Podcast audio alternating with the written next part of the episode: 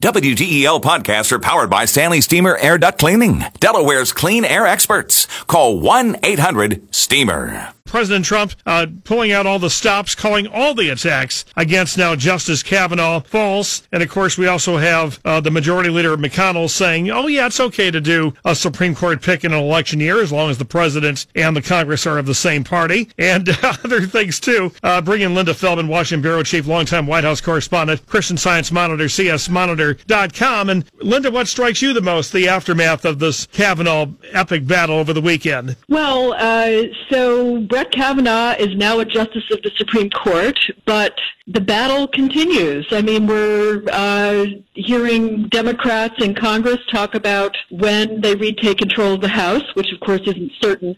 They're going to have uh, do an investigation into, uh, you know, really to get to the bottom of, of the alleged sexual assault.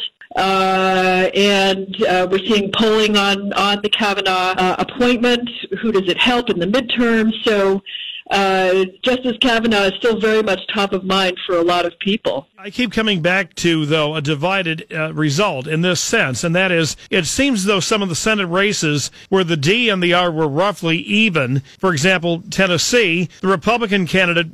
Pro Kavanaugh, is pulled way mm-hmm. ahead. Mm-hmm. And then, of course, we've got right. those congressional districts, uh, white suburban women. They're going to be even more energized to vote against Republicans, uh, whether or not they've distanced themselves from the president or not. So it just seems like we end up with an even more uh, disparate results. Uh, a, a Democratic House and a more Republican Senate. Mm-hmm. Right. So I'm not sure that uh, that House candidates in in tight races, uh, Democratic House candidates are really helped by the Kavanaugh situation.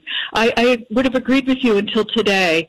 I was just speaking with, uh, you know, I just spent some time in Florida where they have se- several tight House races, and the thinking there is that uh, a lot of that that people who are moderate Republicans who aren't happy with the choices in the statewide races, say the say the race for governor, where you have a, a Trump mini me uh, running for governor of Florida, these people who might have sat out the election now may be inclined to vote because they aren't happy with how Kavanaugh is treated.